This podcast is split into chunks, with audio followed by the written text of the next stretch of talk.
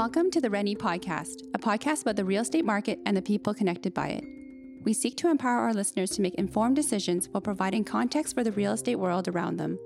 We hope that with every episode, you become a little more knowledgeable and a lot more curious.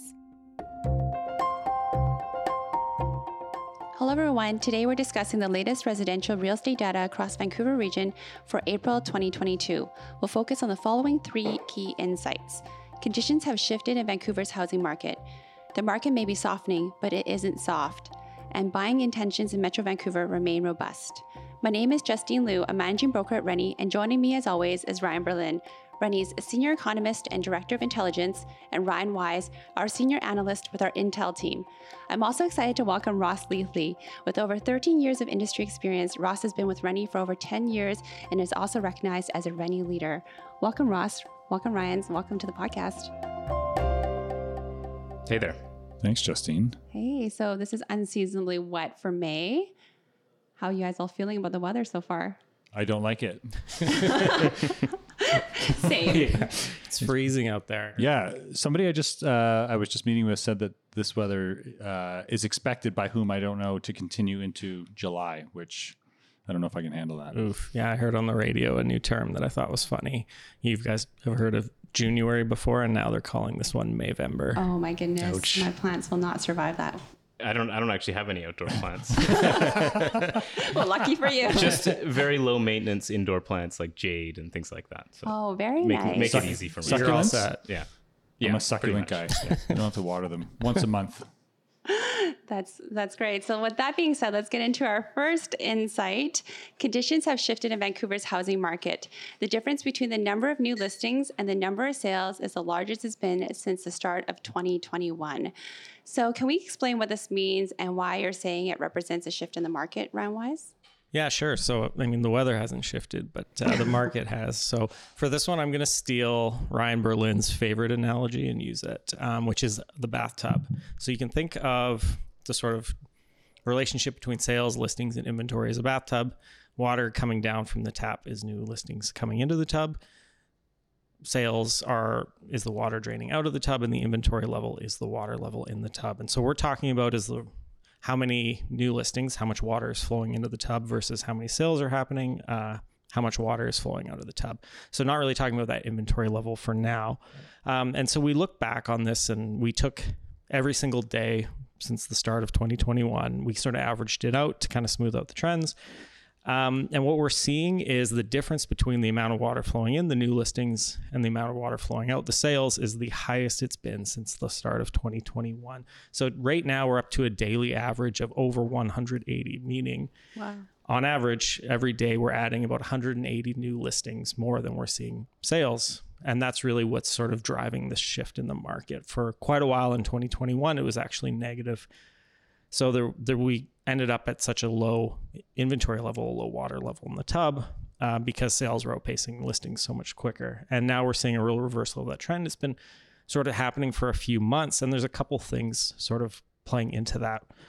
Um, the first being the amount of new listings has really risen in the last few months. Um, and for quite a long time, sales were really steady. Um, but in this past month, sales have kind of softened a bit. And we'll get to the sales story a bit later in insight number two. Um, but those two things combined, we're really seeing a big difference between the number of new listings coming to market versus the number of sales happening. And that's what's bringing our inventory level back up towards sort of a long run average. We have a ways to go. And again, we'll get to that in insight number two. But we're really seeing a shift in terms of how much of the difference that's happening between those two metrics. Is that consistent with what your your clients are saying or what you're hearing? Yeah, you know, it's definitely individual listing, you know, listing a property. They, you know, timing has to work for them, but the past couple months has been very good timing to list a home. So they, they're certainly looking at that now. Now is the time. You know, you're not going to be listing in the summer months when usually it's a little bit slower. Um, we know a lot of people are we're in this crazy market we're waiting to list until after they bought and so as more people were able to find a home the last few months that like do you have any clients who were able to finally secure the place to buy and so that allowed them to then finally list their home It's actually usually the opposite from from my side. There's I don't have that many clients that are doing that right now. Uh, it just depends on the property too. You know, if you're if you're talking to something that's very desirable, yes, that would be the strategy for sure. But you always want to guard against uh, potentially, you know, not selling your existing home um, if you've purchased something. So if you have the right property, definitely that's the right strategy. Look for something else because it's hard to find. But uh, if if you don't have something that you think will sell, or you're not willing to price it low enough to sell that quickly, then I would sell first and push for a longer closing that type of situation so you have that flexibility you know potentially a rent back or there's there's a lot of other ways you can structure it Yeah, we've been hearing these um, uh, subject to purchase um, clauses being added, right? I have by seen that, especially older sellers. Definitely Right. see that. Yeah. Um, you know, somebody that really is concerned about where they're moving to next, and that you know, with the lack of listings we've seen, it is a very big concern for people. What other metrics are telling us that the market is shifting? So there's a few other things that we're looking at that I think are kind of telling us the same thing. Um, so one of the big things is we watch the benchmark price. So the benchmark price, uh, as we've talked about before, is calculated. It's a big algorithm done at the board where they use an index based on the sort of typical home in an area, and they do a moving average, and it's all compiled in a way to sort of account for um, what homes are selling in, in a month. Uh, so it's a bit more of a smooth average than, say, a median or an average sale price. Um, and so we've been watching the sort of year over year benchmark price changes. And we've been talking for a while about how much they're up over last year. So in April, the benchmark prices were up 25% over last April. It's really high. But when you compare the year over year changes from last month, the month before, the month before that, et cetera, you see that there was a huge run up from the end of last year through into March. And it actually peaked in March and it has come down a bit in April. So its prices are still up 25% year over year. But in April, or sorry, in March, it was up 28%.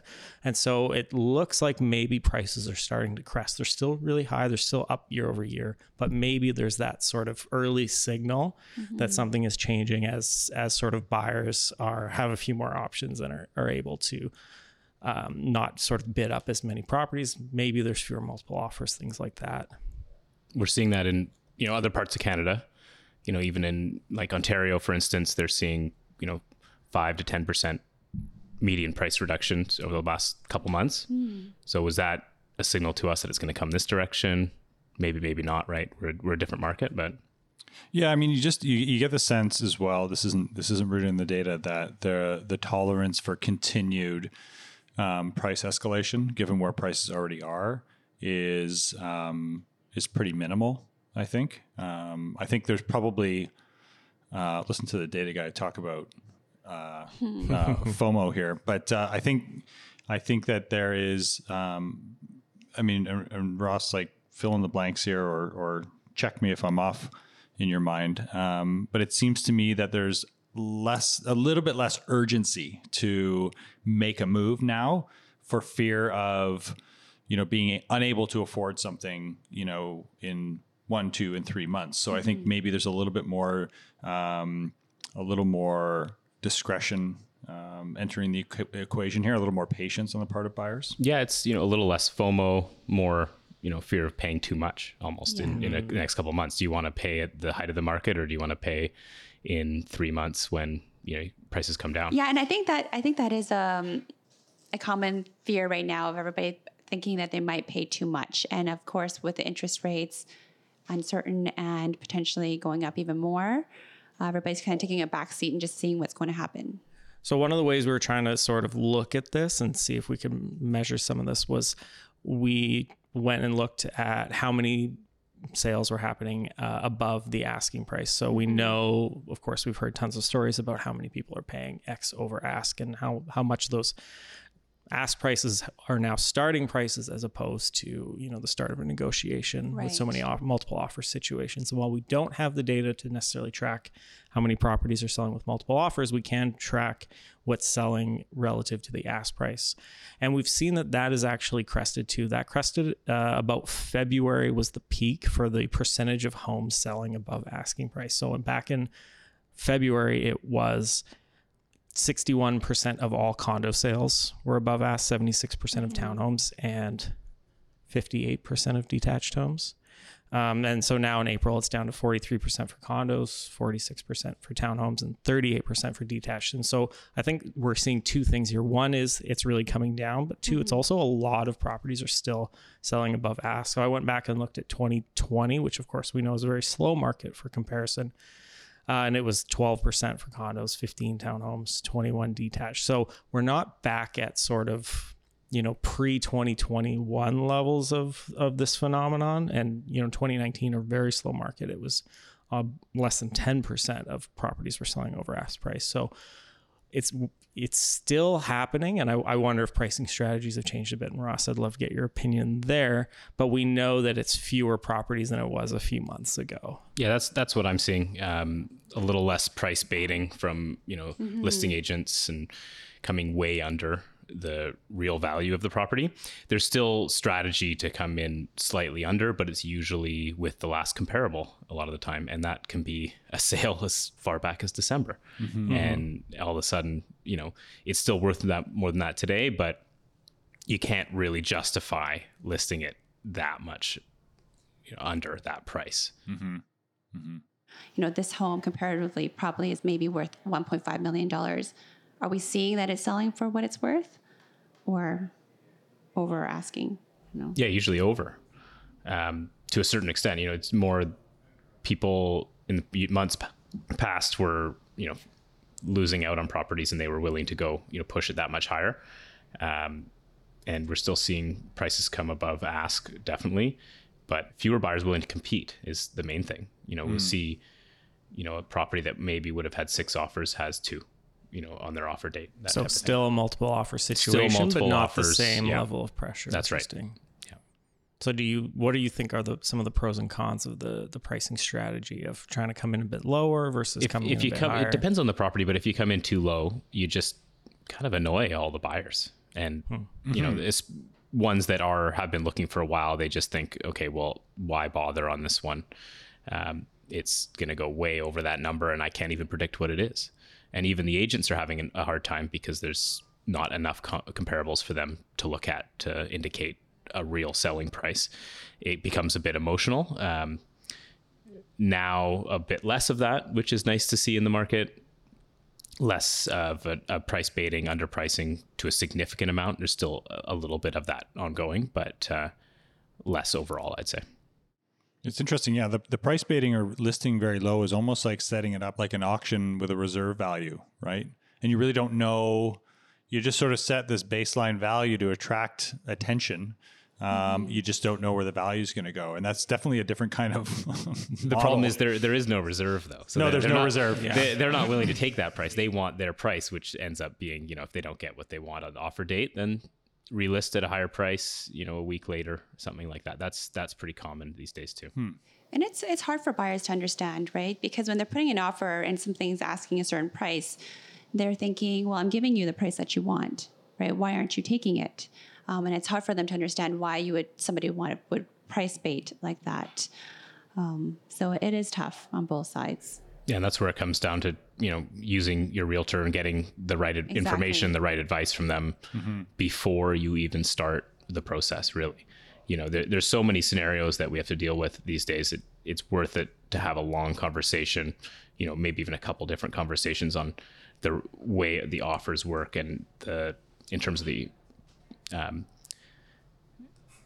in terms of the offer date. You know how that would work. What the good offers are going to be what is reasonable to expect in that situation and even you know what uh, actions are you going to take right before the offer time because there's you can change things to the to 11th hour you know and that may affect what you're you may even be able to get a, subject in there at the 11th hour it's it's hard to say you know it, every every property is a bit different but there's uh you know different circumstances sometimes people will be not willing to compete and you can jump in there and throw in a subject of financing or inspection and be able to go through those conditions Have you experienced um, with your own clients people finding out that maybe there's like four offers on the table that they're just like, hey, you know what? There's so many offers, I'm not going to compete. I just don't even certainly want to put yeah an offer in. absolutely absolutely that that's pretty common as well that people you know the especially now i think we're seeing more of that people not wanting to compete you know, wanting to see how the market plays out over the next few months.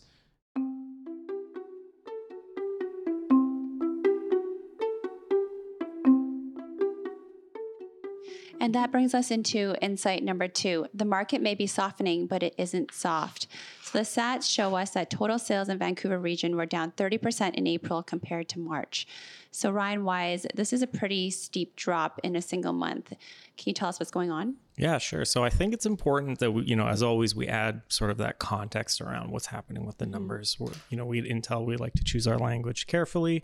We probably wouldn't make great headline writers, um, but the reality is that we're coming from just such a busy market that these these larger drops really represent sort of a back back to the the long run average. So yeah, total sales were much slower in April than in March, but the reality is that the almost 5,000 sales we had were 1% below the past 10 year average. So, really, we returned to a typical monthly right. average for sales. So, it feels so much softer or slower to people working in the market, people looking at the market.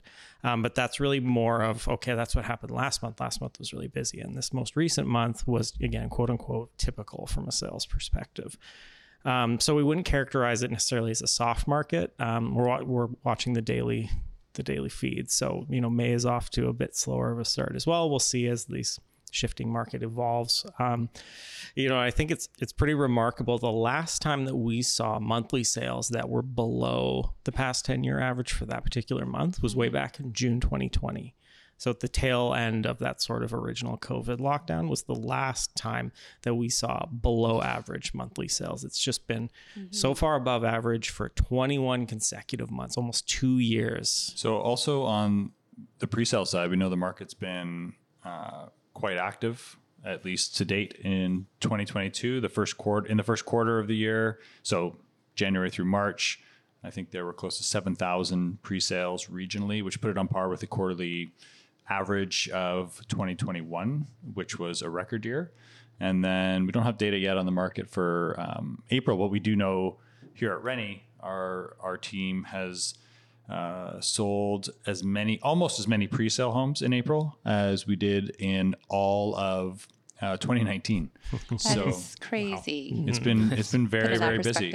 Yeah. Yeah, and I think it reflects, you know, why we we are seeing conditions shift for sure. It says that um, there are still a lot of people um, who are are quite keen to participate uh, in our market in some way, whether that's resale or pre-sale. Yeah, and I think it's worth adding. Again, we talk about that inventory levels. It's still very constrained. So at the end of April, it was almost 13,500 homes for sale, which is up substantially over the last few months.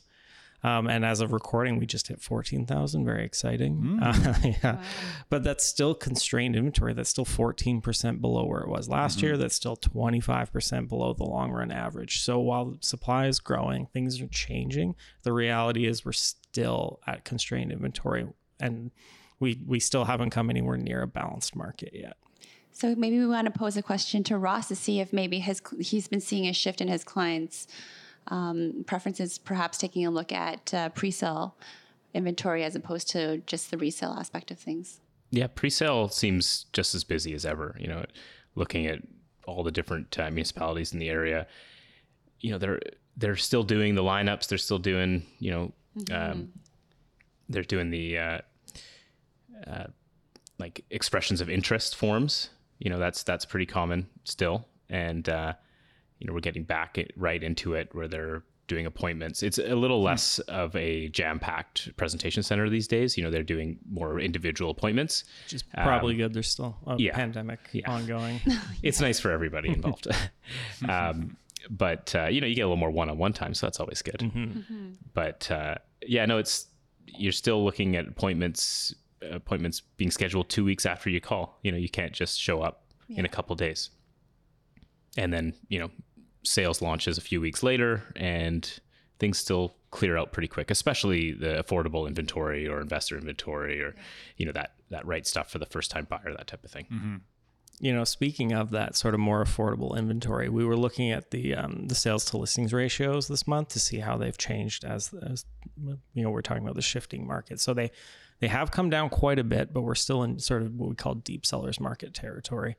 Um, so they're down to 25% for detached, 44% for townhomes, and 48% for condos. And again, to remind everyone that anything above 20% is considered um, a seller's market territory. But to your point about the price points, uh, we looked at it and we sort of price bands. So we broke up all the inventory in the region. Again, this is for resale. Uh, anything under $1 million, sort of the average or the total sales to listings ratio, is still 52% is still incredibly high. Uh, and for 1 million to 1.5 million, you know, it's it's only down to 40%. Um, and then it isn't until you get to those higher priced properties where you get closer to, to sort of that balanced market territory. So, you know, to your point, it's this um, more affordable product that's still really flying off the shelves, still really hard to get at. And I think as long as, yeah, I think as long as those conditions in that segment of the resale market remain, can we say, objectively constrained in that way, where conditions mm. do so clearly, strongly favor sellers. I think as long as that you know persists, we're going to see continued interest in pre-sale because it's just a different experience, right? Yeah. Buying the home. I think um, you know there's a bit less. Um, it's less of an emotional roller coaster, perhaps, participating in pre-sale than, than it can be in resale. Um, although the inventory isn't vast in pre-sale, um, you know, at least you, you, you, there's a little more certainty if you're able to get a seat at the table, so to speak, and and and able to, um, you know, quote unquote offer on a home, you know, it's it's essentially it's at that point yours. And you're looking at closing, you know, not this summer, yeah, not right. next year, right. potentially two or three years down the line, which is, you know, maybe maybe we see some changes in interest rates at that point. You know, when you when you actually have to close on the property. Yeah, it's yeah. a long run type of outlook. So, do you have any clients who were maybe originally looking at resale, uh, couldn't maybe find what they liked, you know, it wasn't working for them, and they turned to the pre-sale market to to meet their needs? I do. Yeah, I'm actually working on something right now. Uh, clients live in you know False Creek area.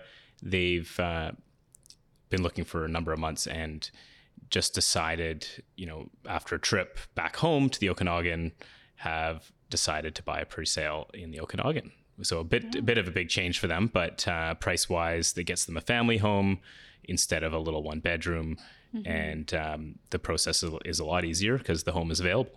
Mm-hmm. So they can they have the decision whether they want to move ahead or not. We have the seven day rescission period, so you know they can do all their due diligence within that time frame, get their deposit organized, and you know they wanted uh, a little longer timeline in the end because they have to move, so it makes a lot of sense for them. Yeah. It's a good point you made, though, actually, as well. I think a, a feature of pre-sale that often gets overlooked is the mandated, I mean, essentially cooling off period, right? That's right. Yeah. Um, that the government, the provincial government is talking about implementing in resale. But when you buy pre-sale, you do have a the opportunity to walk away and you know maybe rerun your numbers and think it over a little bit more and decide whether it is the right the right the right purchase for you. Yeah, I think the difference though between the pre-sale and the resale is that on the resale side, you have the sellers waiting to sell their property and then waiting to make that next move, right? On the pre-sale aspect, you have the developer. They're not going off to, you know, waiting to sell this so that they can buy something else. So there's definitely a different perspective when you're talking about the cooling off period for pre-sale versus resale. This is where I want to know how many deals go in go subject free because that's really all that is relevant when talking about the application of the mm-hmm. cooling off period mm-hmm. in resale. Um, I think maybe in a you know at the height of this market, the um, yeah, the percentage of deals that were going subject free was probably at an all time high. Yeah, and they're then, competing for yeah, sure. Yeah, mm-hmm. so like the multiple, yeah, and you know maybe the multiple offer scenario is a decent proc or um, data is a decent proxy for subject free because you're you know you know it's a way to compete. Um, it's not directly on price, but then otherwise you know, I guess in a more balanced market, you're you're just you see subjects, right? Typically, um, yeah, even if it's as simple as an inspection where you don't have there's no, nothing objective that you need to uh, like a binary. Um, I guess with the financing, like the seller can hold your feet to the fire, right, and say, "Show me that you weren't approved." Yes. Yeah. Technically, but the inspection, you throw that in there, and you can walk away for any reason you want, right? Pretty much. There's you know a lot of the time people put in a small monetary amount in the inspection. You know, if it if there's some sort of defect that's right under that amount, you can't walk away. But Not always, you know, it depends on the wording of, of the clause that you put in. Um, yeah, years ago, we would see, even in a busy market, you'd see a few subjects go in and they would just be a little faster. So, you know, whether you were doing an inspection in a day or two, it- financing, if you were teed up, you could be, you know, a few days potentially, or, you know, potentially a, a, uh pre-inspection too. So there's, there's a lot of little things that did happen in years past where we didn't, we didn't really see that the last uh, year and a bit, Right. just because the market was so heated. But, uh, but yeah, before we could do that, maybe in the future, maybe the next little while, we'll be able to do that again, where we can at least have favorable conditions, but you know something that protects our clients. Yeah, I think I just want to make it clear. I feel like subject free has a very bad name to it. Um, even though, yes, it is very risky. Um, of course, if you don't do your proper due diligence and you're not properly advised. But that being said, a lot of times people do write in subject free offers that do have the opportunity to do, do their due diligence. So, you know, review all the documents beforehand, do the pre inspection, speak their, to their financial advisor, make sure that they are pre approved for this specific property. So, there is a lot of work that goes in from the realtor's perspective and the buyer side as well, going into a subject free offer. So, it's not just going in blindly, writing something, having no idea what they're buying at the same time. So, I think there's you know two ways of looking at it depending on which approach obviously that you take or if you're given the opportunity to do so That's a really good point. Yeah, that there's prudence. There's often prudence in in offering subject free. It's, yeah uh, Though I think w- one of the challenges is how expensive those pre-inspections can be. If you're going into again this this crazy market where there's 20 other uh, offers coming in, and if you're doing a subject-free offer, you know, 15 times before you find a place, having to do 15 pre-inspections sounds pretty pricey. no but you have to also think in perspective you know uh, how much an inspection is perhaps considering how much yes you might spend on it but also that amount of money could save you a ton of money in the future so oh, absolutely. right you don't want to end yourself into hot waters because you already spent so much money previously and then you wanted to save this few hundred dollars this time that could land you into something that could be you would be way over your head on Yeah, you always uh, inspections are something I always recommend. 100% of the time, even in you know pre-sale, you know obviously it has to be more further along in the line. So a newly built home, you still want to do it then too, even though you have your warranty. There's situations where you might, you know, I've had clients that come in and you know some of the wiring's all been done wrong in the appliances, and things like that. Little things that you know you just aren't going to notice when you when you just try it yourself and and uh, an inspector's going to catch that. I like going through with the home inspector and watching the whole process unfold. Yeah. Or come in near the end and they, you know, give you the opportunity to review what they found, as also give you another chance to have your eyes on the property again to just ensure that everything seems okay.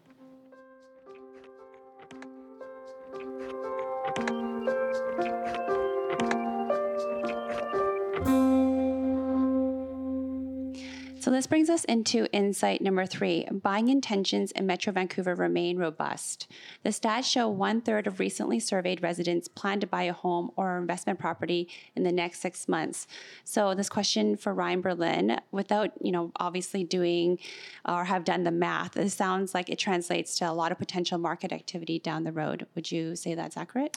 Yeah, I think it's you know given current conditions, I think that that proportion, a third of of of people indicating that they plan to be active in the market in the next six months, is is something. Um, we also know that six months ago, uh, that proportion was a little bit lower. Um, instead of thirty three percent, it was thirty one percent, Um, and so yeah, where, where do these data come from? So um, over the past year, we've been working with uh, Evi Mustel and her company Mustel Group. Uh, they're a, a local uh, research company, um, and they conduct surveys in addition to other things. Um, and so we asked them to uh, survey local residents on their perception of the market, just so we have a better understanding of um, some of the so-called whys behind our market. So most times on this podcast, we are talking about things like sales and listings and prices, those classic housing market metrics, if you will. Um, and those are the what's of our market. Um, and those things, like understanding those things, help us paint a picture of what is happening within our market, but doesn't tell us a lot of uh, about why things are happening. In previous podcasts, we've also talked about some of the whys that we track. So things that are outside of our formal real estate market, like immigration, interest rates, um, uh, interventionist, you know, government policy incomes, things like that, inflation. Um, some of those constitute, you know, the whys behind the whats. It helps us understand, you know, why sales are going in a certain direction, and and same for prices and same for listings. Of course, there are other whys that are harder to pin down. Um, things like how do consumers or residents feel about the market? What are their intentions in the market? Um, what concerns them? Where do they see opportunity? That kind of stuff. And that doesn't show up in the traditional data sets. Um, and so we're usually left to infer the answers to those things based on what actually happens, right? So, you know, that's why we partnered with Mustel Group um, mm-hmm. beginning last year was to directly ask some of those questions and to understand where where people's heads were at collectively, you know, to say it, you know, colloquially, mm-hmm. just to understand, you know, what some of those intentions were and looking forward, you know, what are what are the things that the average person is kind of, you know, considering when contemplating participating in the real estate market. So out of our most recent survey, which was conducted in um, April of this year, so last month, um, and we surveyed 800 people throughout Metro Vancouver. Um, there were a few um, takeaways um, that that stood out to us. One is that um, there are still more potential buyers out there than there are potential sellers, which says to us, you know, we know that you know about a third of people say that they intend on um, purchasing real estate either as a you know principal residence or as an investment property mm-hmm. in the next six months. Um, that percentage is higher than the number that um, indicate they plan to sell, which then says to us that there may be continued interest in the pre-sale segment of our market. Um, there are when we ask about people's uh, financial situation looking ahead, um, usually people are pretty optimistic, honestly, about the future when it comes to finances, just mm-hmm. on the whole. But compared to last fall when we first did this survey, we found that fewer people were optimistic about their financial situation um, in the year ahead. Interesting. And, yeah, and I think that ties in with um, the expectation that, and that's sort of the, the third big takeaway. Uh, this expectation that interest rates are going to continue to rise. Um, the vast majority of people see that as being a given, and they see it as being a real negative um, for themselves. And you know, we we can we can guess at why that might be the case.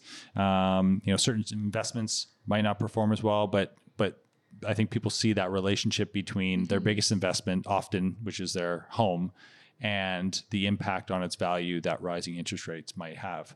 So um, does that sort of like um, you know basket of perspectives essentially reflect what you know um, your clients are communicating with you? Is there concern about uh, rising interest rates from a housing market perspective or a broader financial situation? Absolutely, yeah, for sure.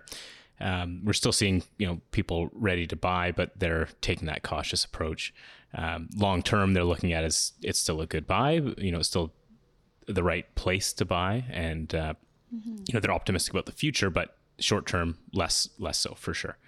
Um, and that that data just shows to me like we're still going to be in the same situation over the next uh, little while. The short term, it's going to be a di- disproportionate level of, you know, buyers to listings, and uh, so we may see, you know, either a similar price point stay there, stay where it is, or maybe maybe even a bit of an increase again over the next little the short term. Do you have buyers or clients in general who are maybe sort of redoing their budgets right now and saying, okay, I got to pencil in for higher interest rates or more for groceries or for gas or some of this inflation stuff? Are are people coming to you and saying, you know, let's redo our budget because things have changed a little bit in the last? Yeah, certainly they're they're going back to their mortgage brokers and uh, you know looking at what uh, if they ever if they need to requalify, if they need to uh, just reevaluate where mm-hmm. their pre-approval is at and uh, you know when they should get that pre-approval because we've got you know looming rate hikes coming at some point you know potentially next early next month as well.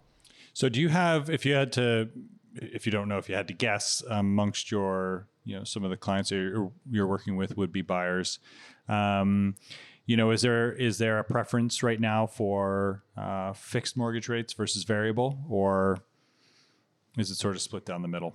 It's that's a tough one because fixed now is quite elevated and mm-hmm. uh, variable seems like the way to go but you know with the potential for it to go up, you know, variable seems a bit frightening. Um, but are you going to lock in at that high fixed rate right now? Mm-hmm. You know that that's that's a tough one. You know that's where you have to talk to your mortgage professional and get their advice on it because that's you know I, I, have my opinion, but uh, yeah. it's not always uh, what they would say, Sue. So well, it's yeah, it's interesting. You don't know. It's only once you have the benefit of hindsight too that you know which decision would have been objectively the right one. Yeah. I guess part of it just comes down to um, essentially how risk averse or loving you are. Like, can you, exactly. are you comfortable watching, monitoring your variable rate mortgage on a weekly basis or monthly basis versus, versus just saying, hey, I'm paying a higher rate for my fixed rate mortgage, but I know it's not changing for whatever, five years.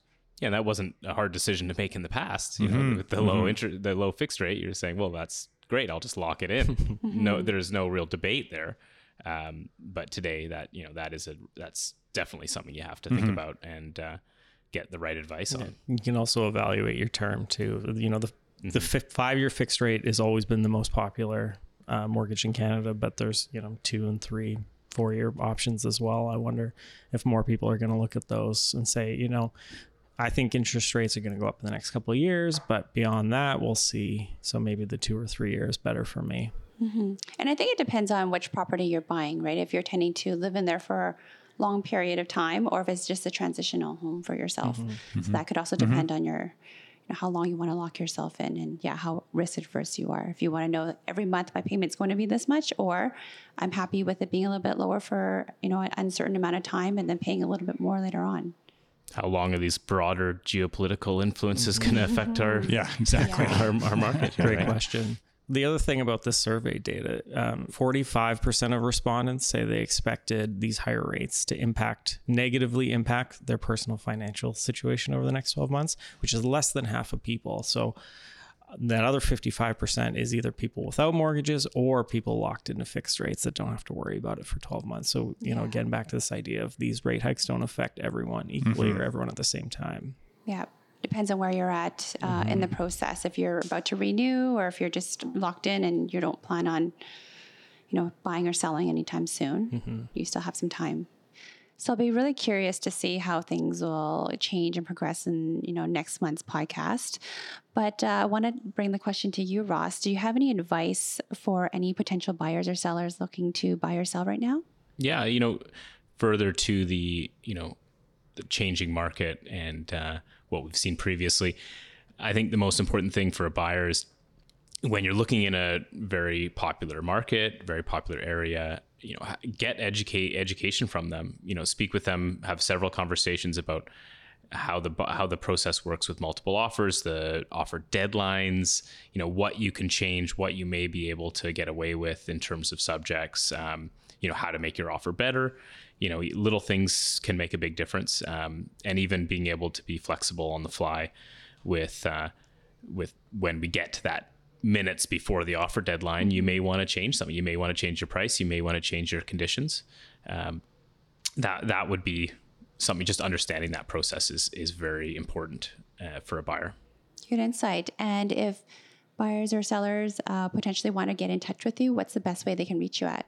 Um, you can look at our, my website. Uh, it's rennie.com slash Ross Leathley.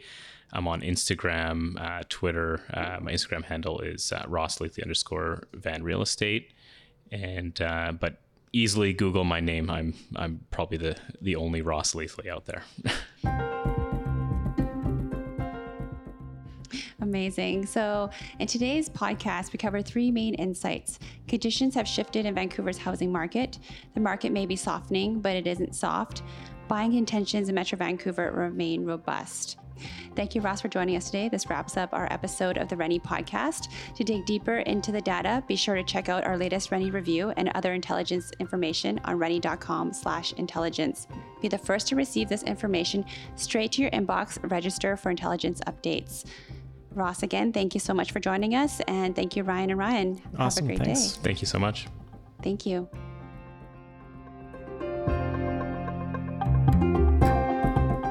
The Rennie podcast is a Rennie production and is recorded on the unceded territories of the Musqueam, Squamish, and Tsleil-Waututh nations. Thank you for joining us. If you'd like to learn more, All resources mentioned in the episode can be found on rennie.com.